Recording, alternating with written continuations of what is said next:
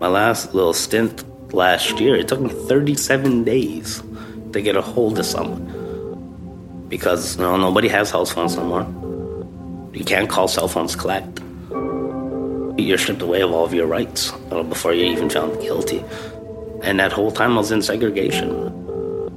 These are legally innocent people.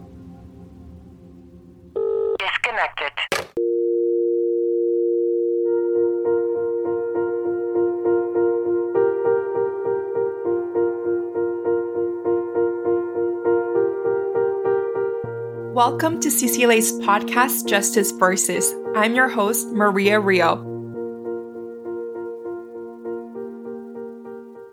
With over a decade of experience researching the criminal justice system, Jane Sprott is a professor in the Department of Criminology at Toronto's Ryerson University. Her work focuses on the operation of the youth and adult criminal justice systems, issues around pretrial detention, sentencing in Canada, and perceptions of crime and criminal justice policies. Jane has also been directly involved in federal policymaking and has spoken to amendments made to the Youth Criminal Justice Act with the Justice and Human Rights Committee. Jane, thank you so much for being here today. Thanks very much. I'm happy to be here. When someone is charged with a criminal offense and arrested, they can either be released into the community or be detained while awaiting trial. This decision requires a balance of interests, including the accused person's liberties, the protection and interests of the community, and public perception of the criminal justice system. When someone is charged with an offense, the Canadian Charter of Rights and Freedoms guarantees their innocence until they are proven legally guilty. Jane, what's the difference between holding someone in pretrial detention compared to them serving a sentence? If someone is sentenced and serving a term of imprisonment, they've been found guilty of an offense. They've either pled guilty to doing it or were convicted at a trial. If you're a, in prison as a remand prisoner, you're legally innocent. There is no conviction that has taken place. So police have charged you with an offense and then have decided to detain you rather than releasing you through other means, through an appearance notice or summons or something like that. So that means that wherever you are, whatever was going on, it all stops and you're placed in custody. And then you have to have a bail hearing in front of a judge or a justice of the peace to determine if your detention should continue. A few years ago, CCLA spoke with James Favell while working on our bail report, Set Up to Fail, Bail, and the Revolving Door Pre-Trial Detention.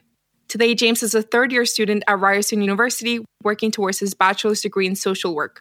He's also an active member of the Canadian Addiction Counselor Certification Federation and a registered social service worker in Ontario. He focuses on integrating the principles, philosophies, and theories of social service work from an anti oppressive and social justice framework. In 2012, James was charged with assault and uttering death threats. While in custody, he was placed in medical segregation for his safety as a result of injuries sustained during a fight. The guards kept others in prison away from James for his protection by putting him in segregation. However, solitary has well documented detrimental effects and is internationally considered torture if it's longer than 15 days. Although he had not requested segregation, James was kept there for 47 days. In the end, he made the tough decision of taking a plea deal because he felt it was his only real option. A plea deal means that the defendant has agreed to plead guilty to some or all of the crimes in exchange for some concession from the prosecution, such as reduced charges or less jail time. James shared his story with CCLA and his experience with bail and pretrial detention, a story that is so similar to many that often go unheard.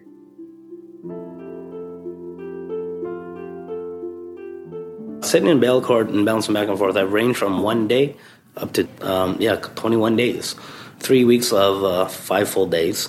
You know, you're shackled, you're brought up, you're shackled to a stranger, sit in front of a court, you don't know what's going on. People are reading off these charges, all this commotion going on in the courtroom, you're trying to stay focused, you know, and, and at the end of the day, you're still not being directed questions. No one's answering you. You're not even allowed to speak in the courtroom, in the body of the court, and you're the prisoner. And basically, you know, you're stripped away of all of your rights uh, before you're even found guilty. That happened for three or four days in a row. You'd get to the thing, you'd go through A and D, you know, you're strip searched again in front of three or four officers. And every time you interchange from a courtroom to a cell, from the cell to the paddy wagon, from the paddy wagon back to the prison, it's the same routine. You're strip searched, you're humiliated, you know, you're belittled, you know, they're barking orders at you that you got to follow. And if you refuse to follow them, you get thrown in a hole. right? You get thrown in segregation, and um, actually, to be honest with you, it's, it's, it's humiliating. Like just that, that feeling of um, scared, angry, confused. No, anytime I had a question, it was shut up. In law, pretrial detention is supposed to be approached with restraint. These are legally innocent people. And bail, as it was initially envisioned in the 1970s, was supposed to be a, summary procedure to quickly determine the liberty of an accused. So the primary grounds for detention you don't think the person will show. That was the key focus. Will they show? And if not, then maybe we need to detain them. And generally, unless there are real concerns about appearing in court or serious concerns about reoffending while on release, the law suggests it's best not to keep legally innocent people in prison. You're eating, first of all, cold meals all the time for the first few days because you're bouncing around uh, from the courthouse into to detention center. Uh, and, and, and, you know what? And, and you'd be surprised how many people get robbed for their food. No, and there's no protection. And it's, you know, you get some poor young kid. You know, I don't know how many kids I saw, two or three kids get, you know, get their lunches taken, uh, you know, their sandwiches taken in the court cells. Uh, because they're, they're, terrified, can't speak up for themselves, they're scared. And that's the thing, right? And part of being in custody is that we have a right to be protected. You know, and, and, and there isn't. There isn't. I don't know how many times I've watched people get punched out by their own cellmates. By the time the guards get to them, they're, they're unconscious you know, bleeding from the face. You know, um, you know, you're mixing very violent offenders with, with people of white collar crimes, or you know, you're mixing dope dealers with, um, you know, with addicts. Right? Protective custody now is up to like thirty percent. Um, the whole thing is it's the same thing. Know, um, you can check yourself in, you can check yourself out, but um, they put people in PC that are the ones that get punched out, not the violent offenders. All right, know, the ones that are having their rights trampled on are the ones still getting punished again. After they take them down to medical bay and they fix them up, they stick them in PC. You know, what did they do? They, they take the person and go send them in segregation for seven days. After seven days, bring them back up to the exact same cell block. Right? And I know there's only so much in moving around, so much integration, so much things you could do. Right? But, you know, again, the victim is now being victimized again. Because now he's the one that has to get moved out of his cell block. He's the one that's got to get moved, put into PC you know, or where the um, the perpetrator, you know, the one who's doing all the assaulting on the cell block, you know, goes down for a seven day vacay in, in, isolation. You know, I mean, comes back up and he's back into his same home, he's back into his same cell, and that's the way things are done. Everything points to this bail process being really overused over time. The most recent data we have from 2018 suggests that now up to 60% of people in provincial prisons are remand people. That means that only 40% of adults in provincial prison has actually been convicted of anything. And in Ontario, it's higher. It's about 68% of the population is remand. So that means that only 32% of the people in our provincial prisons have actually been convicted of anything. The rest are legally innocent in that bail process. And while some people may think, well, it's obviously just more serious offenses, more serious crimes. The nature of crime, like what most police see, is relatively minor things. And when we were looking at uh, court data in Ontario, we found that about 40% of cases started out in the bail process, which seemed really high. And it wasn't all violence. In fact, the majority, about 54%, was non-violent offenses. People get knocked out because you walk in front of them while they're watching TV, right? So, so you know, so you're eating. If you're in a cell sometimes before people, and if you're the weaker one, you're losing your food. And what are you gonna say? You're gonna go tell the guards? And then what's gonna happen? You're gonna get punched out again, and again, and again. And eventually, all they're gonna do is bounce you from cell to cell to cell block to cell block to new cell block. I mean, and the guards let it go on. The guards watch people get punched out. Uh, I remember back in '95, I did some time in the Don, and they used to have fight nights Every Friday night was a fight night, and the guards knew about it, did nothing about it. They're outnumbered. At the end of the day, there's so many inmates, they can't deal with every complaint. Then it takes three or four weeks. By the time your complaint gets looked at, you, you know, you've either made bail, or, you know, you've been moved to a different range, or by the time it comes, it's, you know, it becomes such a petty problem that it's not even worth following through on. Typically, you're held in a maximum security facility, so you're placed in the most secure setting and it's what you might call dead time. It's just sitting in a cell indefinitely, waiting for a bail determination. Or if you've been formally detained, you're trying to navigate your trial. You might be going back and forth to court, you're appearing via video link. And typically, you're really desperate for communication with lawyers or with family. Uh, because again, this has happened without warning. As you're first detained, you're just taken by police to a custody facility and you're processed. Well, you may have childcare or housing issues you need to address. You need that phone call. You're obviously desperate to talk to a lawyer.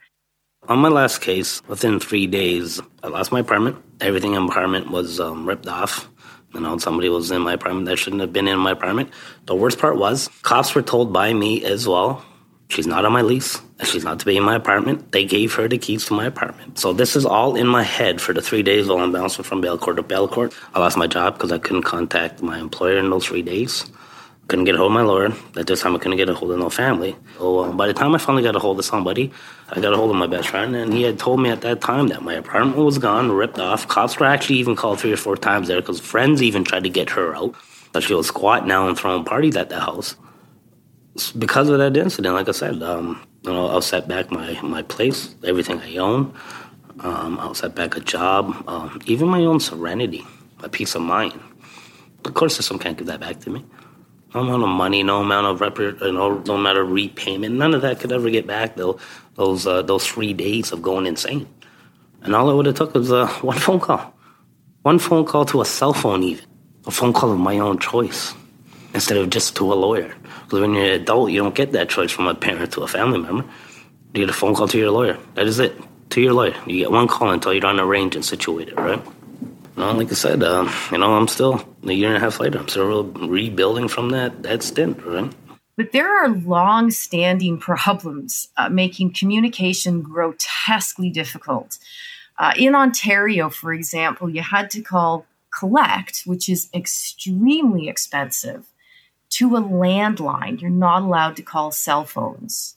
Now, this was an arrangement that was made between Ontario and Bell, and they received some bad publicity over this earlier in the year, earlier in 2020. And Ontario claimed it was going to renegotiate their contract with Bell I have no idea if this policy has changed in any meaningful way, but what it means is that not only would you need to be able to call someone to know that you that it's a landline that you're calling. So do you know someone who still has a landline? And do you have that number memorized? Because obviously you don't have access to your phone with any phone numbers in it. And there's obviously a real urgent need to contact a lawyer, right? You have to prepare a bail release plan or or if you've been formally detained, you have to try to work on your defense. But to contact a lawyer, you have to reach them at a landline number answered by a live person. If an automated system picks, picks up, you're disconnected. And if someone, a live person, answers, but they need to transfer you to the person to talk to, you're disconnected. So, as a consequence, many are unable to contact lawyers through the regular phone system. It causes huge delays and obviously huge stress.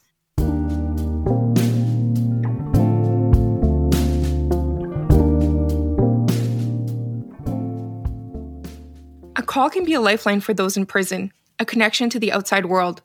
In order for an incarcerated person to make a phone call, call recipients must either have a landline or a cell phone that accepts collect calls.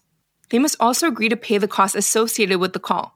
In 2013, the Ontario Ministry of Community Safety and Correctional Services signed a deal with Bell Canada to charge call recipients roughly a dollar a minute for local calls, and even more for long distance ones. These fees can add up quickly and put a lot of pressure on friends and family members, especially those from a lower socioeconomic status. Time constraints are also difficult. If someone wants to call a toll free social service agency, for example, they could be placed on hold and lose precious time, which is problematic because they are only allowed a maximum of 20 minutes per phone call. According to a CBC investigation, Ottawa criminal lawyer Michael Spratt obtained documents in 2013 that show the Ontario government gets a commission for every collect call made from provincial jails. My last little stint last year, it took me 37 days to get a hold of someone because you know, nobody has house phones no more. You can't call cell phones collect. And that whole time I was in segregation. I was terrified. I didn't know if I had anyone ever representing me. You know, I wanted to get a hold of my lawyer. Couldn't even get a hold of my lawyer because I don't know. I know it's my responsibility to know my own lawyer's number, but at the end of the day, you know, if uh, if I don't know it, I got to reach out to somebody. You know, like that should be provided. I was asked if, if how was how was I feeling at that time because I was upset and distraught. I told him I felt very suicidal. I got stuck in an isolation cell for uh, 47 days, right, with no other no other inmate, nothing to read. When you're in isolation, all you get is a Bible. You know, you don't even get playing cards. And do you want to talk about going nuts? Right? All you're doing is talking to yourself, right? It's also much, much more difficult to mount a defense while you're in detention than if you were released, right, with an appearance notice or through other means. The longer you're in detention, the more likely you're going to lose your job, your housing, possibly your children. You know, imagine you're working and you suddenly stop showing up. You can't notify them because you can't access a phone. Chances are you're simply going to be fired. And the real concerns is that it actually gets much easier to plead guilty, whether or not you've done it, just to get out right now, immediately, rather than attempt to negotiate this long, complicated, Kafkaesque process, especially if the offense is more minor and you're already marginalized you know, it's a minor offense, just plead guilty to it and you're out right now versus wait for weeks or months you don't know. Now, if you're denied bail, you know, like I said, you've got to wait your 90 days to apply for um, high court bail. And then it's the same process. Then you can spend another, you know, three, four, five days in high court bail. My last thing last year, I ended up pleading guilty to something I wasn't guilty because I just couldn't wait a year and a half of my life. Now, three of my convictions are that reason. You know, yes, I gave up my right, but you know what? You sit in jail for 90 days, 100 days, and watch people get punched out. You're starving, you're hungry. You can't get a hold of people you love, and you're getting visits once a month, and we're supposed to tough it out. We're supposed to tough it out. When I know I could take a plea, even though I'm innocent, I know I'm innocent. I could take a plea to get me out the next day on time served. Yeah, fuck, I'm going to take a plea because you don't think about it at the time, right? I'm in a situation now where I lost my um, I lost my career because of it. I knew I was innocent, right? And, and the matter I'm speaking of now is uh, has come back to bite me in the ass, right? You know, I lost my career, I, all the time and effort I put into school. I took the lesser of the two evils, right? Not realizing, okay, when I get out, you know what I mean, how it's going to affect, right? Like I said, when you're in there, you're looking for the quickest way to get out and get back home to your life. The rest of it, you know, the job and all that shit really doesn't matter while you're there all you want to do is get out, you know. And you can talk to people that's in there for 20 years. You never get used to prison. I don't give a shit. I've, I've, I've met a lot of people. I know a lot of people that have done long time. That's all they dream of. That's all they think about is going home. Those letters that family, that family writes to them, or those visits. That's the only thing that keeps them alive. In order to get out, you'll very likely need a surety now, that's someone who will say that they will make sure that you're going to follow your conditions. They're going to make sure that you show up. They're on the hook if you don't show up or you breach your conditions. So, finding a surety can be intensely difficult for a lot of people. How do you arrange it? You can't get on a phone. And to be a surety, you, you can't have a criminal record, and your suitability will probably be vigorously challenged. A surety is a person who comes to court and promises to a judge or a justice of the peace to supervise an accused person while they are out on bail. A surety also pledges or promises an amount of money to the court by signing a type of bond called a recognizance. Becoming a surety is a big responsibility. A surety must sacrifice taking time off work, and if the accused individual fails to show up in court or does not comply with any bail conditions, the surety risks losing some or all of the money they had promised to the court which can range anywhere from under a thousand to over ten thousand dollars. Although there are no laws which prohibit someone with a criminal record from becoming a surety, a judge or justice of the peace may discount those with a record based on finances, personal character, and background. So there, there's another thing, right? Like you know, you, you arrange a surety, and then next you know, you think you're getting out that day when the, the sureties don't meet the criteria, because you know you, nobody with a criminal record can bail anybody out either, right? So that limits. I hate to say, but when you are a criminal, most criminals hang out with people like themselves, and I'm going to speak from my own personal experience. Most of the people in my family have a criminal record. Who else am I going to look out to to, to bail me out? Someone that don't know me, right? And there's been a lot of times, like I've um, there's times I've you know I've even had to use the bail program and was denied that because, um, you know, again, you know, my record or uh, the the seriousness of the offense. But with the bail court, it varies on every um, uncontrollable aspect that you can see. It depends on your surety, it depends on your lawyer's availability. Um, it depends on, I know there was a few times where I've had to have get psych assessments done, ordered by police. So you're bouncing back and forth. You know, again, everything points to, oh, just plead guilty and get out now. It's easier and worry about the ramifications later. And this is the worst. You know, uh, I don't know how many people I would see just say, oh, traverse it. Screw bail court, traverse it. Let me get in front of a judge and plea. Now, they would rather do the 30 days, 60 days, and 90 days. You know, because you, at the end of the day, if you plan on fighting something, you're spending two years in prison. And I know they talk about this, right? How we have a right to a speedy trial. You know, try telling your lawyer you want to waive your right to a disclosure. Try telling your lawyer you want to waive your, your right to pre-trial. They don't because, you know, what? they still want to get paid at the end of the day. You get legal aid, so they want to milk it. I, I did 37 days in the medical uh, segregation, but in total, I did 90 something days before I pled guilty. And the whole time, I'm trying to tell my lawyer, I want a speedy trial. I want to waive my rights, my disclosure. I want to waive everything. I remember years ago, you'd be able to get a trial within three months if you waived all your rights, all your information, just go straight to trial and deal with it then.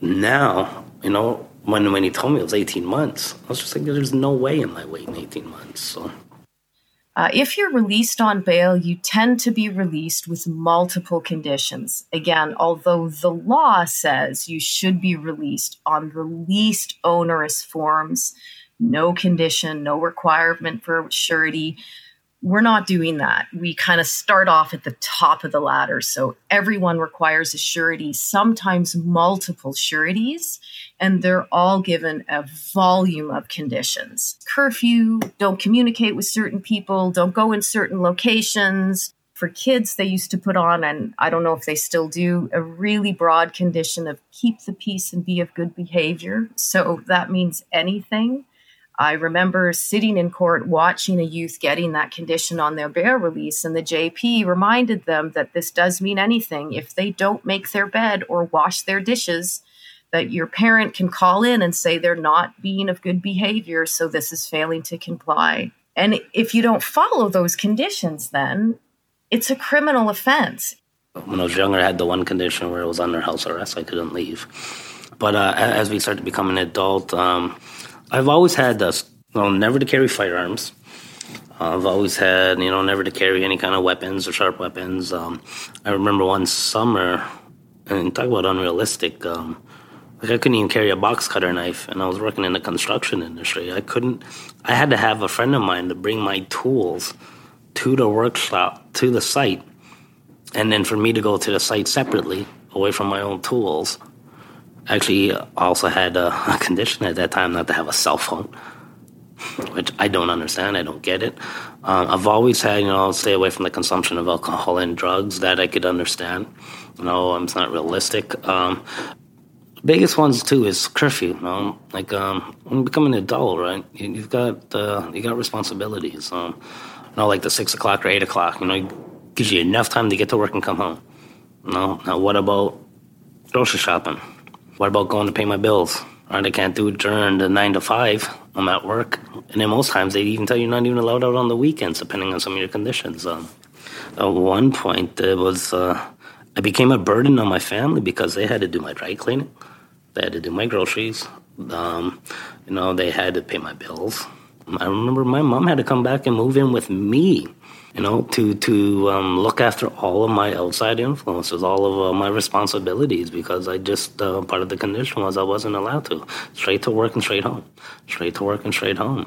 Some of the other conditions I've had to do is I've had to take anger management. And at the end of the day, the anger management course has done nothing for me. Anger wasn't my problem. Drinking and drugs was. You know, I've had to take PARDS program, and I've never been in an abusive relationship. PARDS program is violence against uh, your partner violence against a female part, like whatever your partner is, right? And it's it's a lot of it is aggression based, and it's at the same time I've never struck in any woman I've ever been with, but it's court ordered. I have to take it. Don't get me wrong, I still learn from it. Know, I, you know, I still try to keep an open mind in it, but you know, there was no ever no correlation prior to anything that happened. All they know is, you know, they look at the piece of paper and the synopsis, see that a female is involved, and the allegations are this. Your 2011 report with Nicole Myers mentions that over supervising low risk defendants and placing unnecessary conditions on their release has a negative impact. This tends to increase the likelihood of a person breaching a condition and receiving an administration of justice charge. The cycle of reoffending is often referred to as the revolving door of justice. Can you please tell our listeners what an administration of justice offense is? So the classic example with adults is you find that there's a very serious drug addiction and you put then on an order, well don't don't do that drug.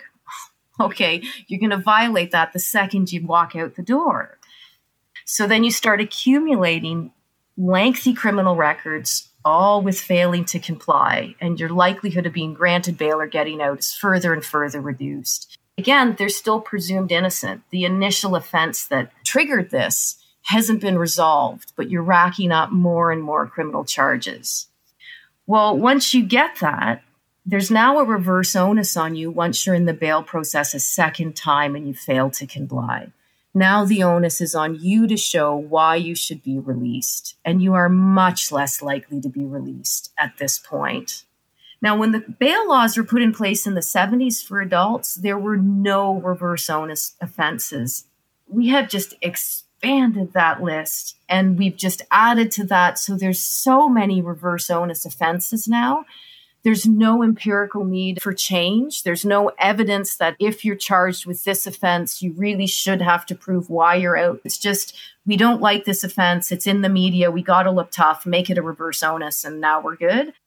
When, when you're looking at bail cases, youth bail cases, the research that I've done suggests that the kids that have more conditions more likely to come back for failing to comply than those who had fewer conditions. There's no difference in the likelihood of returning to court for a new, you know, criminal offense, like a substantive criminal offense, a violent offense, a property offense, a drug offense. So that is, more conditions didn't seem to translate into a reduction of the likelihood of offending. There was no difference that way. But what it really did do was significantly increase the return to court for failing to comply. So conditions didn't seem to reduce offending, it actually increased it through these failing to comply charges.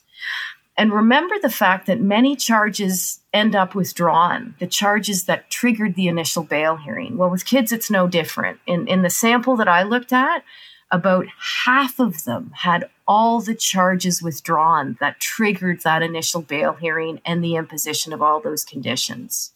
So, what this means is that although the charges related to the bail hearing have been resolved by way of a withdrawal, well, we don't have enough evidence to convict for a robbery or we had the wrong person or whatever, but you didn't attend school and that's a criminal offense. So, we're going to pursue that. So now we have cases where, you know, the initial trigger offense is gone, but we've created these failing to complies that's going to keep them involved in the court process um, and ultimately, they might get a criminal record solely for not attending school, while the initial offense ended up withdrawn. So at that point, I think you really have to wonder what are we doing? What, what problem is this trying to solve by having a system functioning this way? You know, all of this, again, it suggests that bail is not being approached with restraint. The fact that the majority is nonviolent, the fact that almost a third in Ontario end up with charges withdrawn, that a large portion of the cases have failing to comply and administration of justice charges in them, all of this speaks to this is not restraint. We're overusing this system. And tracking those that went through the bail process, ultimately almost 30% ended up with all the charges withdrawn. That was close to 18,000 cases. And a quarter of them took three or more bail appearances till they realized all the charges should be withdrawn. This is a huge expense, huge expense for the state to house people in maximum security facility settings for weeks or months, however long it takes to process.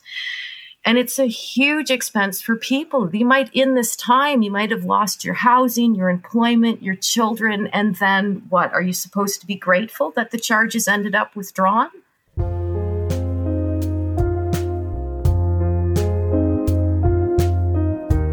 Had a lot of hatred for the uh, the justice system. No matter if you were a lawyer, a crown attorney, a police officer, anybody uh, from that point on, I uh, I really developed a, a, strong hatred for authority figures, and um, and it's continued. Right, every time I got arrested, I became defiant, and uh, ever since that one incident, just the way I was treated, I, I was very close-minded, and, and it continued to um, to escalate. You know, the next time I got arrested, I ended up assaulting police officers because I knew the situation I was going in. You know, hearing that door slam behind you, it's, you know, and, and, it's, it's, like what a feeling knowing that the door closed and it's just like you become an animal.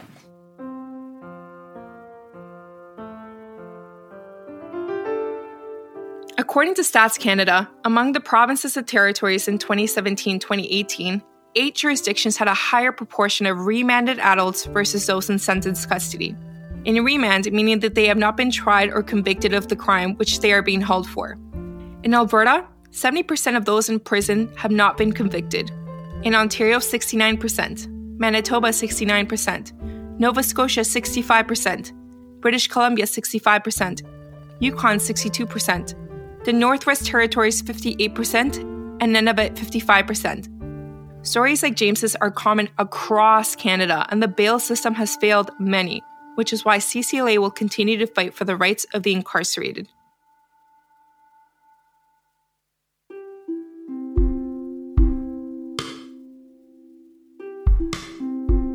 A big thank you to the team of amazing volunteers who put this episode together. We could not have done this without you.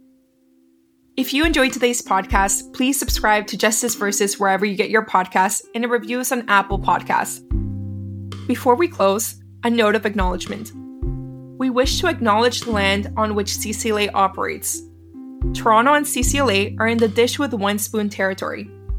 The land I'm recording on today is the traditional territory of many nations, including the Mississaugas of the Credit, the Anishinaabeg, the Chippewa, the Haudenosaunee, and the Wendat peoples, and is also home to many diverse First Nation, Inuit, and Metis peoples. We're grateful to have the opportunity to work on this land. Thank you so much for joining us today. We hope you join us next time as we continue to learn, advocate, and educate on Canada's most crucial human rights issues. Until next time.